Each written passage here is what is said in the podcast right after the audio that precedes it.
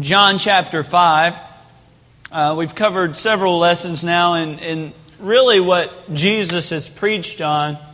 And for the most part, so far, he's covered how Christians ought to live and how it applies to us. And, and really, we've covered some things that maybe off the tongue don't sound right, but when we look further into them, if God said it, he meant it. And by God, I'm speaking directly of Jesus Christ. If He said it, He meant it.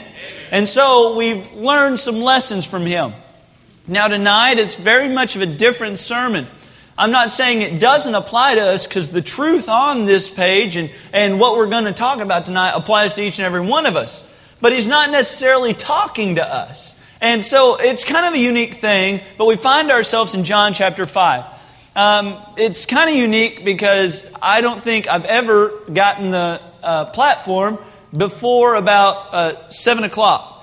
Tonight it's about six fifty-two, and this is probably one of the shortest sermons that I'll ever preach to you. I, I just don't. so you're going to be out of here probably at seven fifty-six. So that's good for you all. But uh, no, uh, we'll be out. We won't be long tonight. I do want to talk to you a little bit first of all about respecting the Word of God when we read it. You know, there's a lot of churches that stand and reverence the Word of God.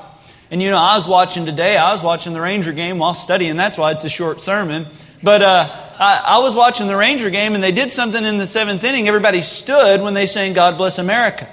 They honored the word of uh, just our national anthem, a song that honors our country. And a lot of churches stand to honor the word of God. And that's a good thing to do, I believe. Now, we don't do that. But I want to make sure that we are honoring the Bible when we're reading it. Uh, maybe we don't perform some outward gesture of honor, but maybe on the inside, when we read the Bible, may we realize what we're reading. Uh, the Bible says we have a more sure word of prophecy. You know, in the silent years, I'm sure there are a lot of people saying, Man, we would love to have a prophet from God. They're wanting to hear prophecy. They're wanting to hear a preacher, and we have a more sure word of prophecy. May we respect it. May we honor it when we read it. And so, by that, I mean, let's not let our minds wander when we read it. Because honestly, I would rather you have your mind wander when I get into my opening illustration and my first point, my second point, my third, fourth, fifth, sixth, seventh, eighth, ninth, tenth.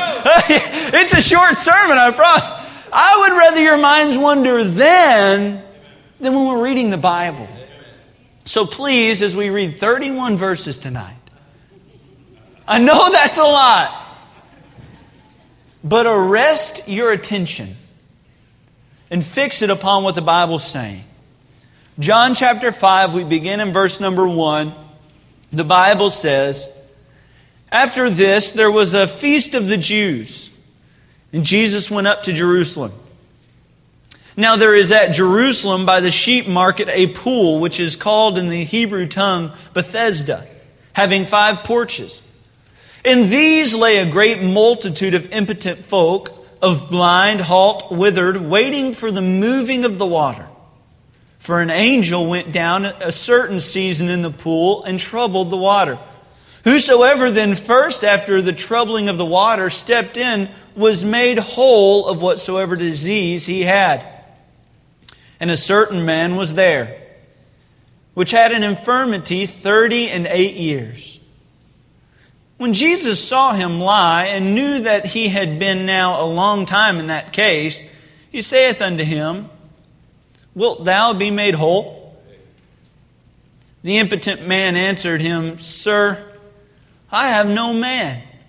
When the water is troubled to put me into the pool, but while I am coming, another steppeth down before me. Jesus saith unto him, Rise, take up thy bed, and walk.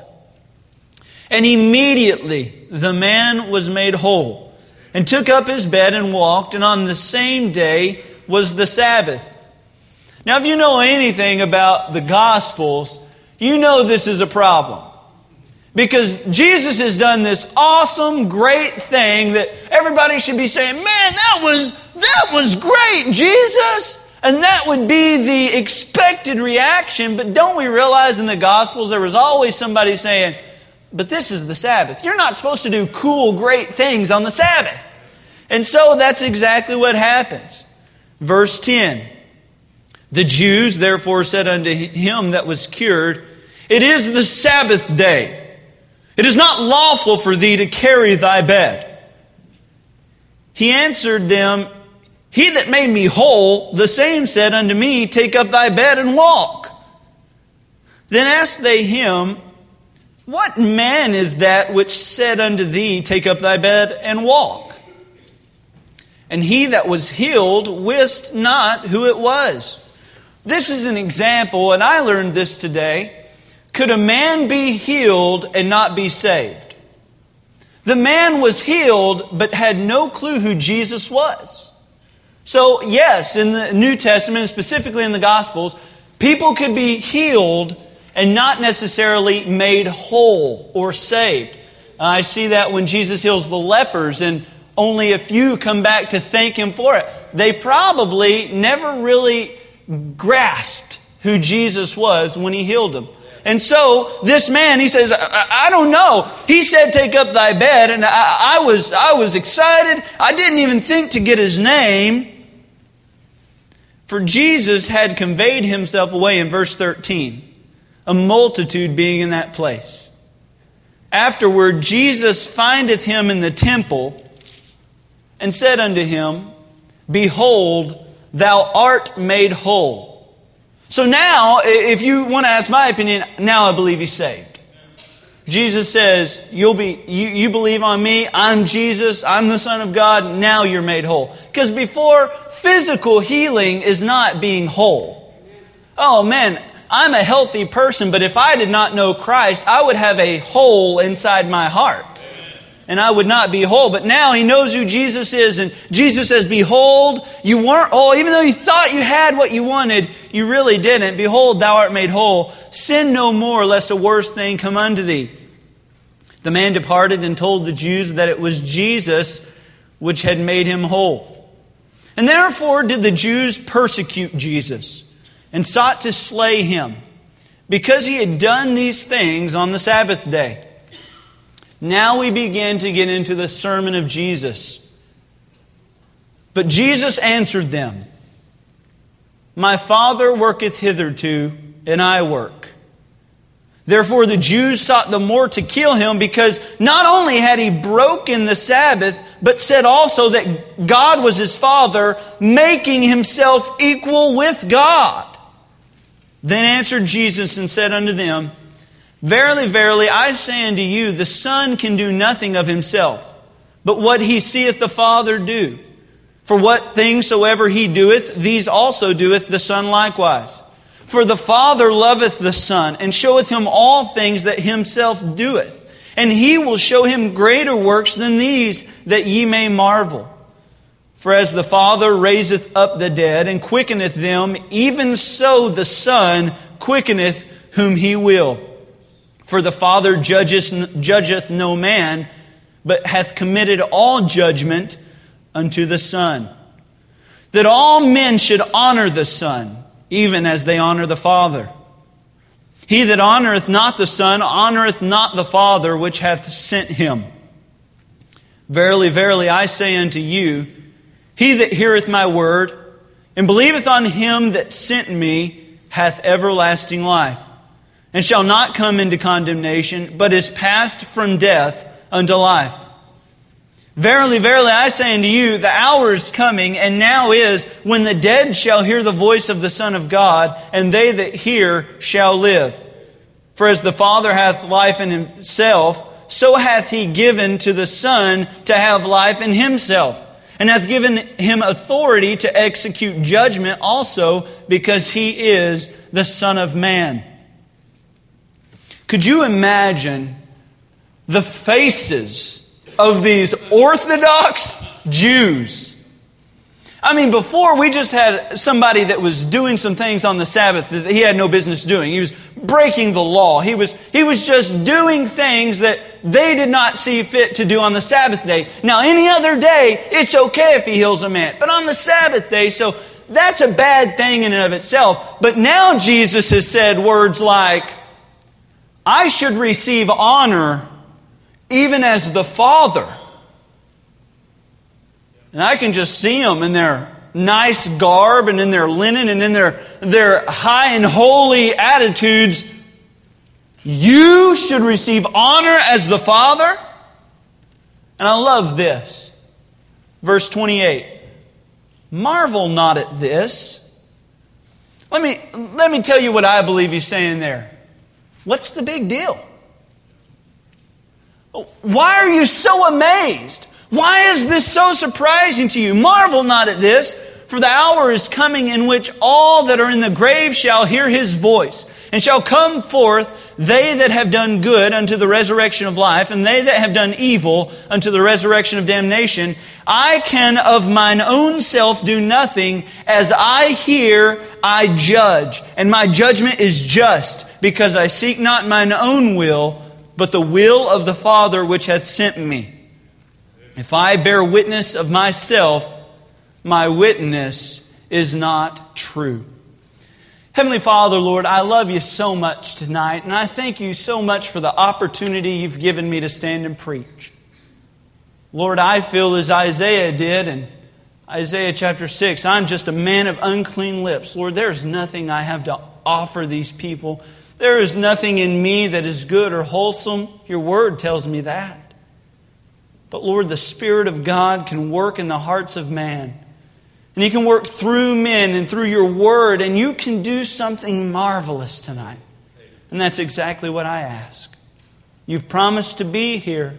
So, Lord, I pray that the people would respect you and have faith in you to do something in their heart. And it's in your Son's name I do pray. And I ask these things. Amen.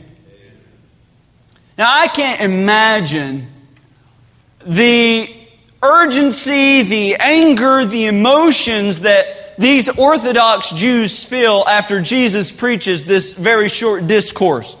Uh, I can't imagine how their mindset is we should have no gods before God the Father, that we should have no other gods. After all, that's, that's in Mosaic law, that's God's commandment. We should have no other gods, and, and this heretic is saying, I should receive all the honor that you've given to the Father. That's amazing.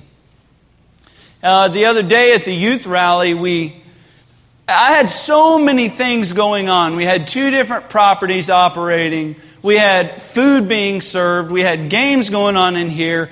We were setting up bounce houses down at the gymnasium. And so we had a lot going on. And, and honestly, uh, I could not have done it without the help of the staff. I mean, Brother Jim helped. Uh, all my staff in my youth department helped. Uh, Brother Brian Archer helped. And really, if the Lord did some great things, but man, there was a lot of labor that went into it. And not of my labor, it was just I vomited ideas onto a piece of paper and they saw the paper and made it work. You know, that's, that's how organized I am. So this is what I want you to do. Make it good. And they did. And so that was great. I'm proud of them. Well, while we were up here, Brian Archer was supposed to be down at the gymnasium, and he was supposed to meet uh, the bounce house place, the, the, the people that were giving us the bounce houses.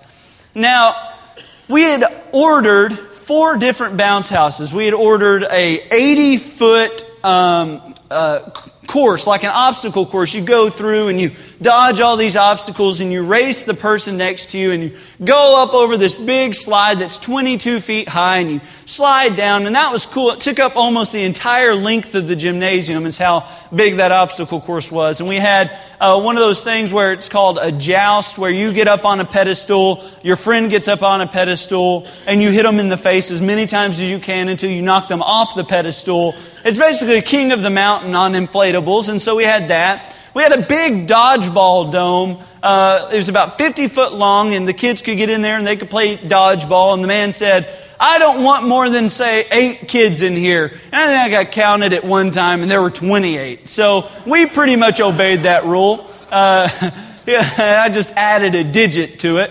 And so that's okay. Uh, we also had one that's a bungee run, and you strap this vest on you or a belt, and you run as fast as you can. And the game's kind of pointless because while you're running, the bungee cord is stretching. And then, as far as it stretches, you stop your forward momentum. What do bungee cords do? They rebound. And so you basically fly back. And, and really, the fun in that is getting wiped out. I mean, the wrecks is why you watch the kids do that. And so we, don't worry, we had them sign waivers. It's, it's not a big deal. And so all this happened. Well, I had, I had just asked Brother Brian. Brother Jim was kind of helping me with the sandwiches because he's our ladies' fellowship sandwich guy. I mean, he is the chef of the Joshua Baptist Church. So he, he's got that down. I had asked Brother Brian to be my eyes and ears down at the gymnasium. And I told Brother Brian, I said, Brian, you are, you have all the authority that I would have. I said, Brian, if you make a decision, I support you 100%. No matter if it's a bad decision or a good decision, I'm behind you. And, and, and, whatever you decide, I'm good with. And so that morning, the bounce houses showed up and they were missing one. And they showed up 45 minutes late. Now, I've got kids that are supposed to be down at the gymnasium at 10 o'clock. And at 8.45, they show up and they say, wow, I guess we forgot one. They've not got one set up. And we got an hour to go, and the kids are supposed to be down there. And so, Brother Brian did just a tremendous amount of, of work. I mean, he helped them. He was bossing them around. You know, Brother Brian can get a little bossy at times. And so he, he was telling them, you know, do this, do that fix this, fix that. He even made them go back and get the other bounce house. And within 10 minutes of the kids being down there, they had it all set up. And I just said, Brother Brian, whatever you decide, you have all the authority and decision making power that I do. It was almost as if Brian, Brother Brian, was my substitute. He was the person that I could send when I could not go. Tonight, I want to show you that's who Jesus is. He is God. When God could not remove himself from the throne of glory, and he said, Son, go and die for the sins of the whole world. Jesus, in this passage tonight, is not just claiming authority or power or the fact that he's a prophet. Jesus is claiming equality with God. So tonight we will look at six reasons, six points at which he was claiming equality. First of all, we see in verse 18, Jesus is equal in his preeminence. Verse 18 now, you, see, this is all on the heels of Jesus healing this man. I mean, Jesus has done a great miracle. This man had really no help, no future in getting down to the uh, the, the water because, he, as he said, I have no one to carry me. And Jesus comes down. He says, You want to be made whole? The man says, I, I, I can't. And Jesus does a great miracle. Now they all begin to question Jesus and say, You've done this work on the Sabbath day. Who do you think you are? And Jesus tells them in verse 18 exactly who he is. But Jesus, in verse 17, but Jesus answered them, My Father worketh hitherto, and I work. Therefore the Jews sought the more to kill him, because not only had broke, but because he not only had broken the Sabbath, but said also that God was his Father. And this is so important that you get this next part. Making himself equal with God.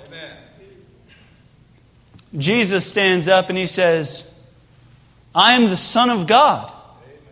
And God is my Father. And He works and I work. We work together. He's the Father, I'm the Son. Jesus is the Son of God. When I was at West Coast, we, y'all have heard a little bit about it maybe. It's called oral examinations. And basically, what we do is we go in to a room, and two of our professors uh, you're randomly selected, but two of our professors sit across the table from us. And they ask us questions for approximately two hours, depending on the speed that we can go at. But about two hours is as, uh, as fast as you can get out of there. And they ask you questions from everything from baptism to, uh, uh, you know, the church to ordinances to uh, bibliology. So they ask you what Bible you use. They ask you everything about you. So they just want to make sure that if they're going to put their degree on you, that you believe the way they do. Because they don't have to be accredited. They're not accredited. They're accredited by the Lord. They say, we believe the Bible, and we're training people to teach the Bible. So if you don't believe the Bible the way we do, you have no business being one of ours. Amen. I think that's respectable. I think that's good. I wasn't very excited about it when I heard that I had to do it, though. And I remember it was kind of unique. On uh, we, Thursday nights, we had started football playoffs. Uh, my team was by far the best. Not, not because of me, but because of some of the guys that I had drafted. And, and we just got fortunate and we had a good team. Not only had we dominated the flag league, but when playoffs started, it was tackle. And my team was built more for tackle than they were flags. We were fast, and unlike me, some of my teammates were big. And I was excited about it. And I remember we went out that Thursday night. We're trying to get into the Turkey Bowl uh, you know, that sounds real manly. We're trying to get into the Turkey Bowl, which is our Super Bowl. And I remember I was playing middle linebacker, and, and orals were on Monday. Now, this is Thursday night. Orals were on Monday. I remember I was playing middle linebacker, and I guess God knew that I had not studied at all for orals. Mind you, if I don't pass orals, I don't graduate from college. All my tuition's down the drain. And I remember I was playing middle linebacker, and and the quarterback decided to do a quarterback run, and I came up and I hit him and I tackled him. And while I was in the air, this thought went through my mind if I can really hurt this quarterback, he won't run again tonight. And I didn't mean physically hurt him or injure him, but I mean, if I lay the smack down on him now, he won't want the smack laid down on him later. It's I'm a friendly person at heart. I'm a pacifist. I, I, I, I, don't really, I'm not violent. And that's why it only happened to me mid flight. It never happened like that before. But I got him up in the air. I said, if I can hurt him, he won't run again tonight, and that'll change this football game. And I took him and I threw him in the middle. Yeah. and I threw that guy now, maybe it was stronger in my mind than it actually was. You know, we tend to be stronger, better, faster in our own minds than we actually are. But, you know, little white, redheaded kid, 140 pounds, sopping wet out there, I'm going to take you down. You know, that was me. And, and I, I, I, I tackle him, I'm going to throw him, but as I throw him, it spins my body faster. And so I hit the ground and my knee hits first out of everything in uh, the side of my knee. And my leg uh, at my ankle just slaps against the ground, just. And I felt something pop. And being the man that I am, I got up and played the rest of the game. No, I'm just kidding. I had broken my ankle. Right above my ankle. Thank the Lord it wasn't in my ankle because I don't want no broken joints. That ain't no good. But I broke the bone right above my ankle, and I spent the next, I, I went back and I tried taking a shower. You ever tried taking a shower one legged? That's not fun. You know, that's not good. And I remember waking up the next morning and I, I told my friend, I said, Man, we, I got to go to the emergency room. I really think I broke it. Because I've had sprains, I've had ankle injuries, but nothing like this. We went and they took the x rays and I did break it. Now, for the next little bit, I couldn't go to class, I couldn't go to church, I couldn't go to visitation, soul winning, couldn't do any of that. And so from Saturday to Monday afternoon, I had nothing but uninterrupted study time. And you say that the Lord won't knock you down to help you. He put me in my bed for three days to help me study for orals. I totally believe that. He's like, well, he's too dumb to do it on his own, so I'll have to fix this problem? Well, as I was studying for orals, I was reading, and you know, we get our own verses, we make our own study sheets, we're studying, we're studying, and I was studying all the classic verses for the deity of Christ, which is Christ being God. I was studying all the classic ones, you know, Hebrews 1 8, we'll talk about that one here in just a little bit. Colossians chapter 1, John chapter 1. I, I was in all of the common verses but then I read this. And in our minds, when we hear the Son of God, we almost think second place to the Father. Because the Father is obviously stronger, He's obviously bigger, and that's what our minds tell us. But here in this present day passage, as Jesus is telling them, and they're hearing the words coming out of his mouth, there was no mystery as to what Christ was saying. He said, My Father works, and I work hitherto. And they said, We're going to kill him, not because he does miracles on the Sabbath day, but because he said he is the Son of God, making himself equal with God. Jesus is equal with God.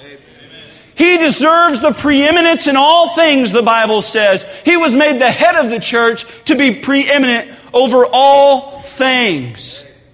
Hebrews 1, chapter, uh, chapter 1, verse 8. If you don't know this verse, I would encourage you to learn this verse. It is when God the Father calls Jesus the Son God. The Bible says in Hebrews 1 8, But unto the Son he saith, Thy throne, O God, is forever and ever. A scepter of righteousness is the scepter of thy kingdom. You see, there's no mystery to God the Father who Jesus is. There's no mystery to me who Jesus is. There's no mystery in this book as to who Jesus is. Jesus is the Son of God, and He deserves all the respect and all the honor and all the admonition that God the Father receives from our lives. He is, friends, equal with God. There's no doubt about it. There's no questioning it. You read this book, it oozes that Jesus is equal with God. Jesus is equal in preeminence. Secondly, we find Jesus is equal in priorities. Verse 18, the Bible says, Therefore the Jews sought the more to kill him. Because not only had because he not only had broken the Sabbath, but said also that God was his Father, making himself equal with God. Then answered Jesus and said unto them, Verily, verily, I say unto you, the Son can do nothing of himself, but what he seeth the Father do. For what things soever he doeth, these also doeth the Son likewise. Jesus is preaching to these very, very staunch Pharisees, these Jews, very, very firm in their belief. And he says, Everything that God wants me to do, I will do. And anything that the Father doesn't want me to do, I will not do. You remember in the garden when Jesus said, Not my will, but thy will. Jesus said, The Father's priorities are my priorities while I'm on earth. Take your Bibles now and turn to John chapter 14. This is such a powerful passage of Scripture. John chapter 14. And if you don't know this, the book of John was written to prove the deity of Christ. That's why John is so staunch. In John chapter 1, doesn't he start out the book? Oh, uh, uh there's no doubt. In the beginning was the Word.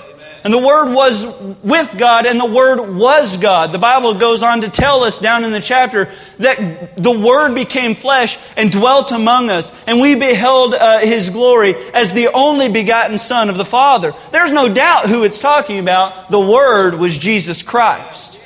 And John protects that. He goes through great straits to protect the deity of Christ. In John chapter 14, verses 5 through 11, we see really a great passage take place. The Bible says, Thomas saith unto him, Lord, we know not whither thou goest, and how can we know the way? Jesus saith unto him, I am the way, the truth, and the life. No man cometh unto the Father but by me. That's a powerful verse. That's a good verse. Verse 7 If ye had known me, you should have known my Father also. And from henceforth ye know him and have seen him. Now, he says those words, but it's almost like it doesn't register. Because right here in verse 8, Philip saith unto him, Lord, show us the Father, and it sufficeth us. He says, Lord, all we want to do is we want to see the glory of the Father. Lord, show it to us, reveal it to us. And, and that's a good thing to desire. Philip says, All we want to see is the glory of the Father. Verse 9 Jesus saith unto him, Have I been so long time with you, and yet hast thou not known me, Philip? He that hath seen me hath seen the Father. And how sayest thou then, Show us the Father? Believest thou not that I am in the Father, and the Father in me? The words that I speak unto you, I speak not of myself, but the Father that dwelleth in me. He doeth the works. Believe me that I am in the Father, and the Father in me, or else believe me for the very work's sake. Jesus looks at Philip, and Philip has a great desire. He's wanting to see God like he's never seen him before. And, and I've prayed prayers like that. Lord, reveal yourself to me. Show me your greatness. Please, Lord, come through for me. Show me greatness. And, and Philip, standing in the presence of Jesus Christ, he looks at Jesus and he says, All I want to see is I want to see a little bit more God. And Jesus looks at Philip and he says, how long have I been with you? How long have you walked these streets and traveled the same roads that I have? And Philip, there's some question to you as to wanting to see the Father. Philip, look at me, for I am, the, I am in the Father, and the Father in me. Everything I do is to glorify the Father. The Father and I are one. You see, Jesus didn't have his own priorities. He did not have his own ideals or his own goals when he came to this earth. His goal was to die. His goal was to come and to hang on a cross for worthless mankind because his Father and yea, even himself loved this old rotten world more than we could ever fathom. That was Jesus' goal. Not that he could come and that we would worship him. Not that he could come and that we, he would receive glory and honor while he was on this earth. His goal was to come to lay down his life to pick up lost mankind. His priorities were the priorities of the Father. George Whitefield said, Jesus was God and man in one person, that God and man might be happy together again. You see, at the fall of the garden, we were separated from the Lord. We no longer had the fellowship, the intimate uh, time with the Lord as Adam and Eve were able to walk daily throughout the garden with Jesus Christ. Our sin alienated us from the Father. And what Jesus came to do, and the priority of the Father, was for the veil at the temple to be torn in two so that we could have access. And the Bible tells us that we could come boldly before the throne of grace because of the high priest, Jesus Christ. His priority was restore our lost race. Brother Sean's song alluded that to, to, to that tonight. To restore Adam's race. It was to restore our fellowship with the Father was the priority of Christ coming to this old world. So we see Jesus is equal in preeminence. Jesus was equal in priorities. They had the same goals, they had the same plans. Verse 3, and this gets good as if it wasn't good already, talking about Jesus. You know what I mean? Jesus is equal in power. Look in verse 21. Verse 21 says, For as the Father raiseth up the dead, and quickeneth them, even so the Son quickeneth whom he will. Now, today at lunch, my brother in law and I were talking a little bit about Abraham. And we were talking about the amount of faith that it must have taken for Abraham to take his son up to the mountain, to the altar before God, and in obedience go to slay his son knowing that God could raise him from the dead. What's unique about that, and what me and Craig were talking about, is that up until that point in history, nobody had ever been risen from the dead. You see, how did Abraham know that God could even do that?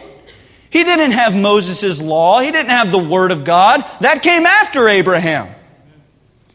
And God told Abraham, Abraham, I want you to go slaughter your only son, the one that I promised you, the one that I gave you, the miracle child that I've given you. I want you to go slay him on that mountain. The faith it must have taken. And now we fast forward so many years to Jesus preaching this sermon to these Orthodox Jews. And he says, I can raise people from the dead. These Orthodox Jews look back at Abraham almost like a god. He is their father. He is the founding father of their nation. And, and, to say that he was like a George Washington to, him, to them would not do him justice. For, for it was Abraham who was chosen by God, who was given the covenant of God that gave them favor of God. It was all back on Abraham, and they looked at Abraham, Abraham, Father Abraham, you are, you are awesome, you are amazing, and, and we're thankful that God chose you. And it all went down from Abraham to them. And now Jesus utters these words Even I have power to raise someone from the dead. I can take someone up. The Father takes people up. I can do the same. Could, could you imagine? He's saying that he had the same power that God had when Abraham believed that Isaac could be raised from the dead. I, I could not imagine the Orthodox Jews' minds as they're, they're hearing him say this. Did you know Jesus does have power over the grave? Did you know that Jesus was at creation? Uh, John 1 tells us he is eternal. Uh, Colossians 1 tells us, For by him were all things created that are in heaven, that are in earth, visible and invisible. The passage goes on to tell us, And he is before all things, and by him all things consist. And he is the head of the body, the church. There's no clue or mystery as to who Colossians is speaking of. It's speaking of the Lord Jesus Christ. He is the head of the church. He is uh, consi- uh, everything by Him, everything consists. He created everything and upholds everything by the word of His power. Amen. And Jesus says, I can take up life. You see, Jesus not only had power over the grave for others, like when He called Lazarus, Lazarus, come forth. Not only did He do that, but He Himself won victory over the grave. John 10, verse 17 and 18, the Bible says, There doth my Father love me, because I lay down my life, that I may take it again. No man taketh it from me, but I lay it down of myself. I have power to lay it down, and I have power to take it again. Now, it was some years ago, immediately after September 11th, uh, 2001. It was then everybody had tuned their minds to Fox News and CBS News. And, and at that moment, I don't know if you remember it, but I remember it. You know, we all have our favorite news station. You know, for most conservatives, it's Fox because they're fair and unbiased, even though they're kind of biased towards the conservative. That doesn't make any sense. and CNN, they're a little more liberal. And NBC, uh, they're just kind of weird and annoying. But, uh, you know, you have your favorite. But at that time in our nation, there was no favorites.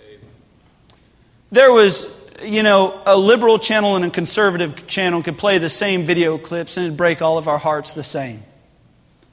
Our nation was mourning at that time. I remember every sign in the community had, God bless America, or pray for America. I'm talking about secular businesses like Dairy Queen. And there's nothing more secular than Dairy Queen. And they had, pray for America. God bless America. I remember as at that time we began to listen to a lot of news talk, generally 820. And, you know, I was just a very young kid at that time, but I remember all these things very vividly. And I remember one day they were debating how they were going to uh, kind of attack those who had done this to our nation.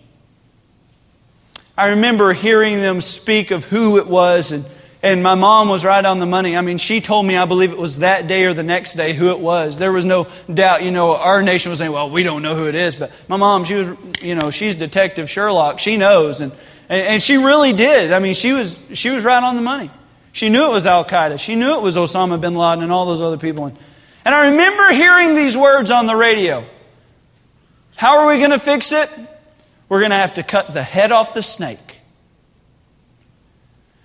And as a young kid, now I, have seen the heads chopped off of plenty of snakes in my life. But as a young kid, I didn't understand the term. And I can remember the stop sign that we were at. I can remember the vehicle I was in and the parent who was driving. And I said, What does cutting the head off the snake mean? And it simply meant that we were going to take out the leader of Al Qaeda. And if we could take out the leader, then the, the forces would disband. That was the strategy. And that was what WBAP, we got to cut the head off the snake. We've got to kill their leader so that, so that they can never recover. I want to remind you that it was not more than 2,000 years ago that they tried that same strategy with us. Jesus came to this earth, and you know what these Pharisees said? We've got to cut the head off the snake. We've got to kill their leader, and if we kill their leader, there's no way they'll ever be recovered. They, will disband, they'll, they'll all move on. We'll cut the head off the snake, and it'll all subsist. It'll all vanish. And they did. But can I just say, on the third day, it didn't matter what they did. Can I just say that even the best plan that Satan and these Pharisees and these Jews could have, saying, Crucify him, crucify him, the best idea fell flat when it came to the power of Jesus Christ. Jesus said, I lay down my life, but I can take it up again. It's an amazing thing, the power of Jesus Christ. What's even more amazing is that He's on our side. Greater is he that is in me than he that is in the world.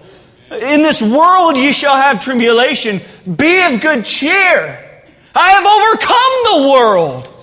Jesus is on our side, and the power of Jesus is so amazing. He's equal with God in power. Fourthly, he's equal in praise. Looking now, verse 23, we're almost done. We have uh, a few more points. We're almost there. Verse 23. Jesus has said, I've got power. Uh, I've got preeminence. My priorities are the same. Verse 23. That all men should honor the Son, even as they honor the Father. He that honoreth not the Son honoreth not the Father which hath sent me. Several times in the Bible, Jesus is found, and, and really, he does a great miracle, and this is kind of one of those times in John, John chapter 5 earlier, when he does the miracle, he performs the miracle, and he kind of just vanishes. I remember in Luke chapter 8, he heals the maniac of Gadara. And, and, and, the maniac, uh, after he's healed, he's, Lord, I want to follow you. I want to serve you in my life. I want to go where you go. And he says, just return home and tell, tell everybody about me. Jesus almost at times while he was on this earth deflected glory and deflected worship to the Lord. But there were times when Jesus received the worship of man. Nobody else can receive worship save God alone. Nobody else is worthy of worship save God alone. Matthew 8, the Bible tells us of a leper. tells us of a leper whom Jesus healed and it begins to tell us how the leper fell on his face and worshiped Jesus Christ as if he were God. The Bible tells us in Matthew 14, Jesus steps out on the bow of a boat, calms the storm, and all the disciples that were on the boat bow and worship Jesus Christ. The Bible tells us in John chapter 9, verse 38, that a blind man is given back his sight and that Jesus receives worship from that man. Jesus is worthy of worship. The Bible says in Philippians 2, verses 9 through 11, Wherefore God also hath highly exalted him and given him a name which is above every name, that at the name of Jesus every knee should bow of things in heaven and in things of earth and things under the earth, and that every tongue shall confess that Jesus Christ is Lord to the glory of God the Father. Jesus Christ one day will have every man that's ever been made, every man that's ever been born and died, every man will sit, whether president, whether peasant, will sit and bow at his feet. Because Jesus is Lord of all the earth. The Bible tells us in Revelation chapter 4, verse 11, Thou art worthy, O Lord, to receive glory and honor and power, for thou hast created all things, and for thy pleasure they are and were created. Who is it that Colossians tells us created the worlds? Who was it that in Genesis spoke the worlds into existence? It was Jesus Christ, the Son of God, being equal with God, having the power of God, standing up and saying, Let there be light. And it was. Jesus is worthy of our praise. He's worthy of our admonition and our worship. And right here he says, if you don't worship me, you don't worship the Father. There's a lot of false religions that have a skewed idea of who Jesus is. And if you don't have an accurate idea who Jesus is, there's no way you can have an accurate idea of who the Father is. Jesus is equal in praise. Let's move on. Fifthly, Jesus is equal in promise. Now, in verse 24, we find what Jesus came to this earth for. It was to do the will of the Father that had sent him. And he says these words, verily, verily, or truly, truly. He's trying to get their attention. He says, All this sermon, listen up here. I say unto you, He that heareth my word and believeth on him that sent me hath everlasting life and shall not come into condemnation, but is passed from death unto life. Jesus, uh, the Bible tells us that it, this way, there is none other name given under heaven among men whereby we must be saved. We've already read once tonight. Jesus saith unto them, I am the way, the truth, and the life. Jesus is making no bones about it. He stands in front of these Jews and he says, you believe my word? I am with the Father. I am here to do the will of my Father. And if you believe on the one that sent me and our priorities, you can be saved. There's no bones about it. He's saying, You want to have eternal life? Eternal life is only found in me. The Bible says it in John 3 this way For God so loved the world that He sent uh, His Son. Uh, for God so loved the world that He sent His Son. Uh, it tells us that uh, He did not come to condemn the world, but that the world through Him might be saved. Jesus did not come to make us feel bad for our sin. Jesus did not come to uh, die on a cross to make some beautiful art. Jesus came to give life to all those that would believe on His name. Jesus was here because of the promise of God. The promise found caught in that bush when Abraham was going to slay Isaac. The promise found in the beautiful picture of the Passover lamb and the blood placed upon the doorposts. The promise of God was that he would one day send his son. And it's all throughout the Old Testament. He was equal in promise. Oswald Chambers said this until we know Jesus, God is merely a concept. And we can't have faith in him. But once we hear Jesus say, He that hath seen me hath seen the Father, we immediately have something real. And our faith is limitless. You see, there's no way that you can be the Christian you ought to be unless you have the relationship you ought to have with Jesus Christ. Amen a relationship of love, a relationship of restoration, a relationship that says, We are not worthy, but by God's favor, He has made us acceptable in His sight. Amen. Your relationship is one of promise. And how many of us in here can attest tonight We don't deserve the relationship we have. But God, and His infinite mercy, sent His Son to die for us.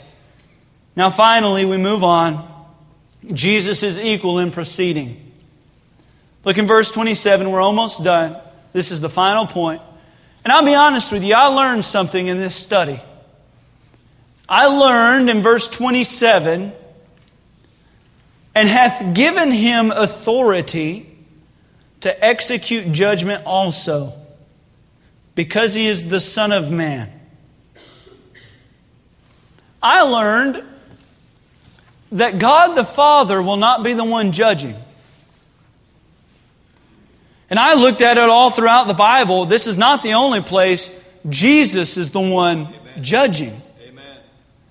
Now, knowing that, we understand the Trinity. We understand that everything Jesus does, God's priorities. We understand all that. But the Bible makes it clear that God would not be the one judging. He would judge the world through His Son. That's what Jesus says. He's given me the power to execute judgment.